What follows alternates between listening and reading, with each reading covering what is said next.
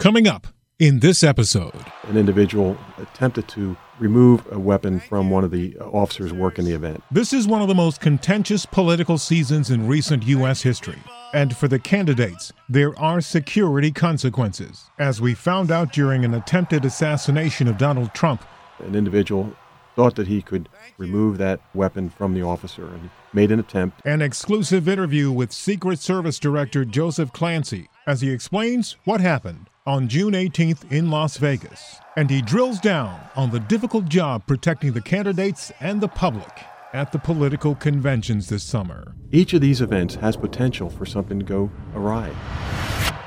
From WTOP in Washington, D.C., this is Target USA, the national security podcast.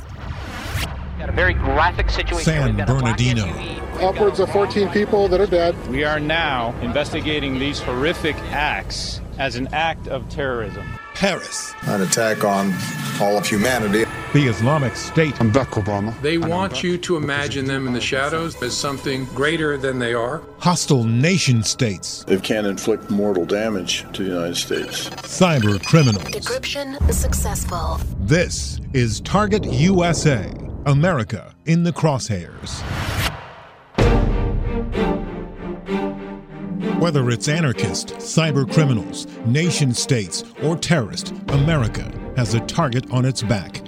And on this program, we investigate the threats, the people behind them, the agencies fighting them, and the impact on you. I'm JJ Green. The Secret Service is always busy. Its responsibilities are heavy. And in the last 18 months, it's been busier than normal. And most of that activity has involved extremely large crowds. There were five national special security events in 2015 the State of the Union address, papal visits to New York, Washington, and Philadelphia, and the 70th anniversary of the UN General Assembly. This year, so far, there's been the State of the Union, the President's Nuclear Summit, and now, as of this date, July 13th, we're on the brink of the Republican National Committee Convention, and later in July, the Democratic National Committee Convention. The Secret Service has two distinct mission areas financial crimes, covering missions such as the prevention and investigation of counterfeit U.S. currency, Treasury securities, and investigation of major fraud.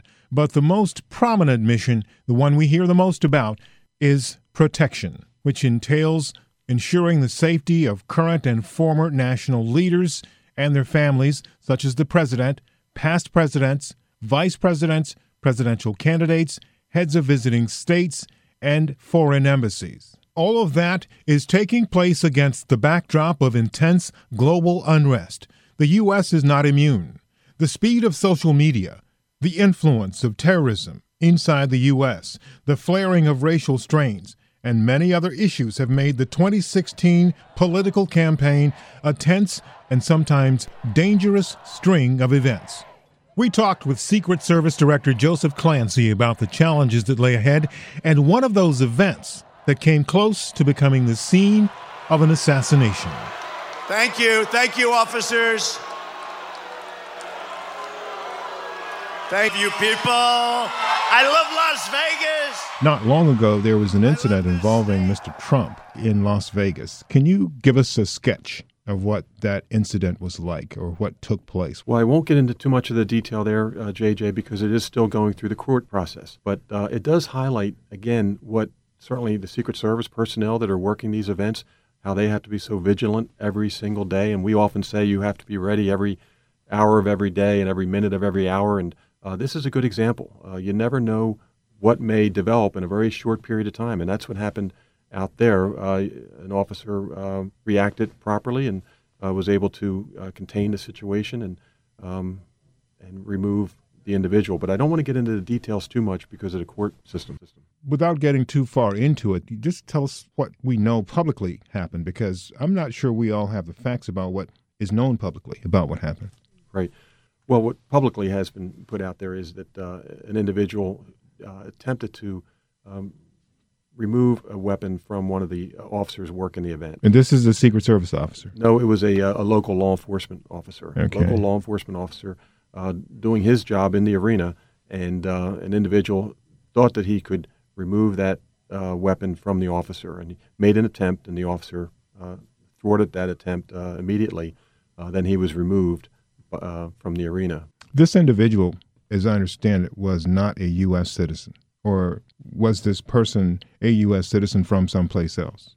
My understanding was that he was not a, a U.S. citizen. But again, I think uh, more of that, uh, those mm-hmm. details will come out. On June 18th of this year, Michael Thank Steven Sandford, you, 19 years old, from the United Kingdom, entered a political rally at the Treasure Island Casino in Las Vegas. That rally was being held by Donald Trump. According to court documents, Sandford attempted to seize the sidearm of a Las Vegas Metropolitan Police Department officer. After Sandford was arrested, authorities asked him why he did it he said, quote, to shoot and kill Trump, making that the first attempt to assassinate a president or presidential candidate dating back to May of 2005, when a man from the country of Georgia attempted to assassinate U.S. President George W. Bush by throwing a hand grenade at him on a stage in Tbilisi, Georgia. And for the Secret Service, this was a reminder of the constant danger that they and their protectees face on a daily basis. We've had over 1,200 events in this campaign, mm-hmm. 1,200 sites that we've gone to with protectees, and we've magged, had people go through magnetometers. Um, approximately 2.5 million individuals have gone through. So each of these events has potential for something to go um, awry. Um, mm-hmm. We saw that in Dayton, Ohio where an individual jumped over a fence uh, or a bike rack, and uh, our folks, Secret Service uh, personnel behind the stage, reacted uh, the way they should have and the way they've been trained. Uh, immediately stopped the individual prior to him getting to the stage, and they were able to remove this individual before he was able to, well, within 30 seconds. Mm-hmm. So the event was able to be continued. And again, it goes back to the training that we've done prior to this campaign even starting. We spoke earlier this year several times about what you had on your plate for this year.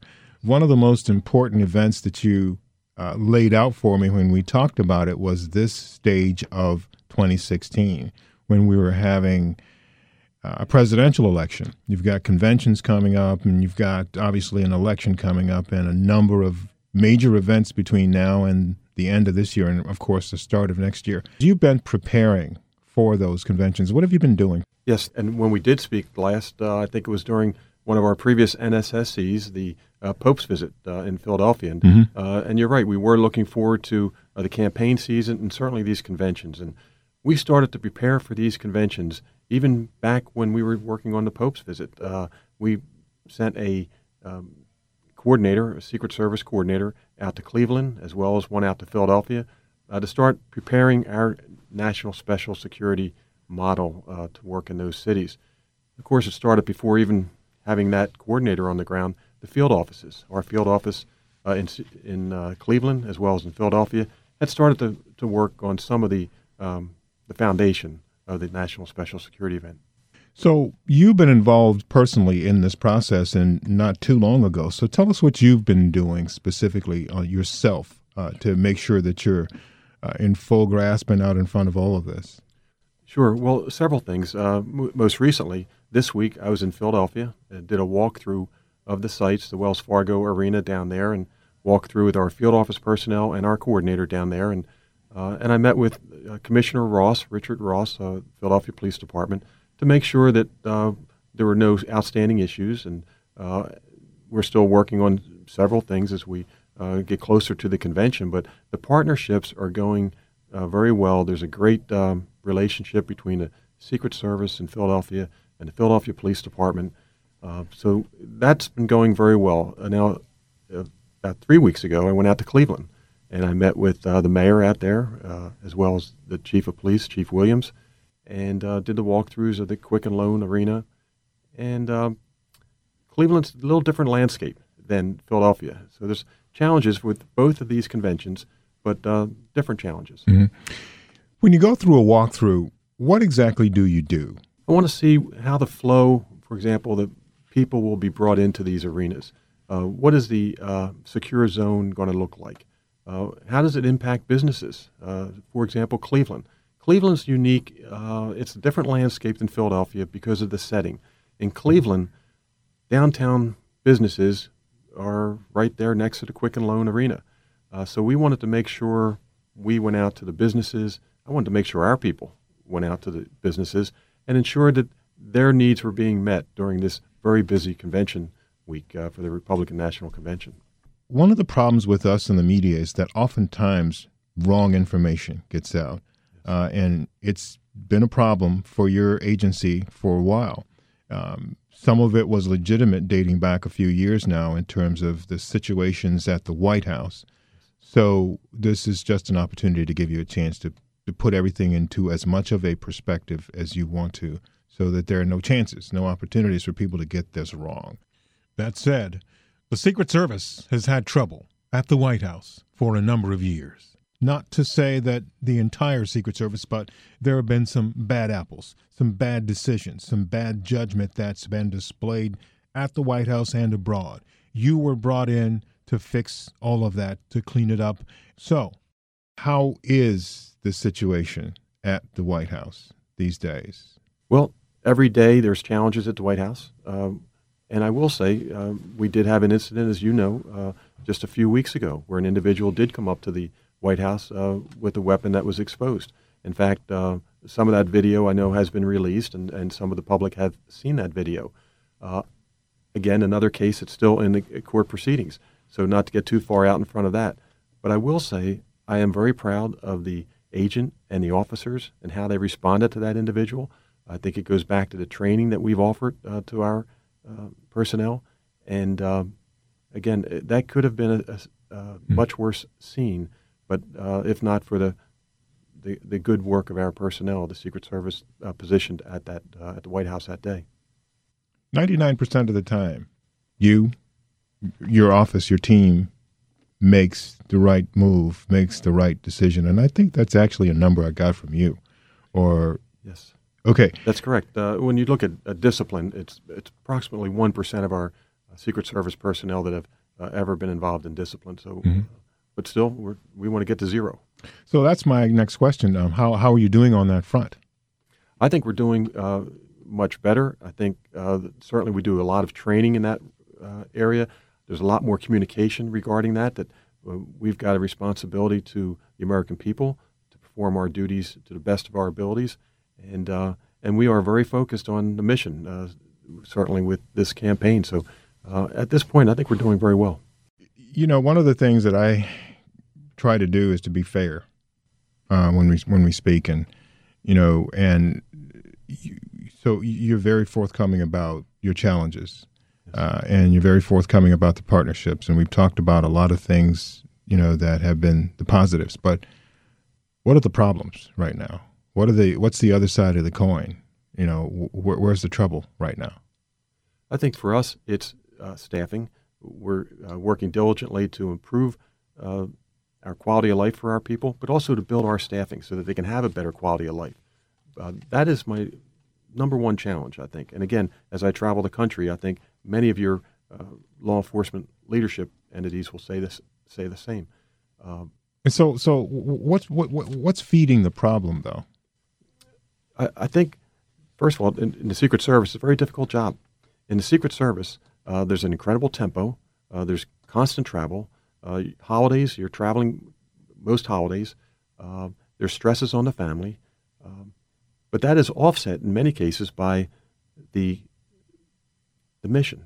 And mm-hmm. the men and women of the Secret Service have this desire, this dedication, this commitment to ensure that the democracy stands. And we do feel that we, like other law enforcement uh, agencies, are responsible for allowing this democracy to, to stand.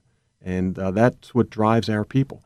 But we do lose uh, people because they can move to other agencies in their hometowns. Mm-hmm. Uh, in our agency, in the Secret Service, the White House is here in Washington. You've got to come to Washington.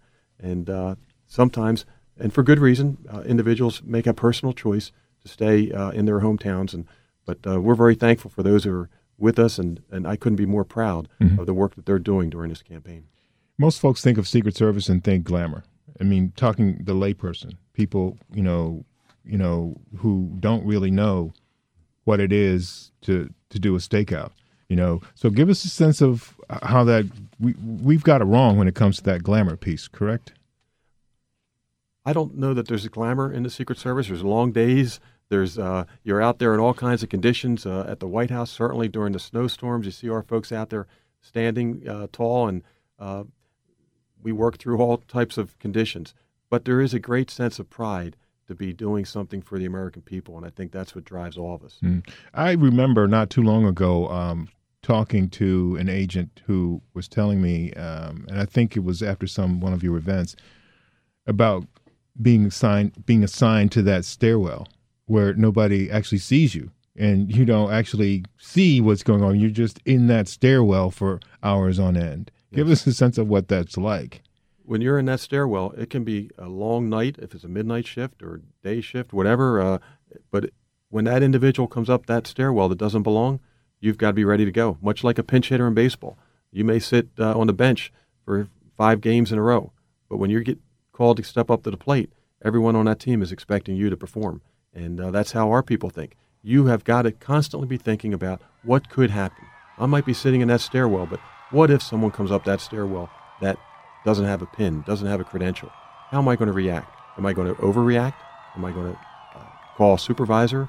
Am I going to handle it myself? Or if I hear a loud noise in the stairwell, what am I going to do? Am I going to leave my post?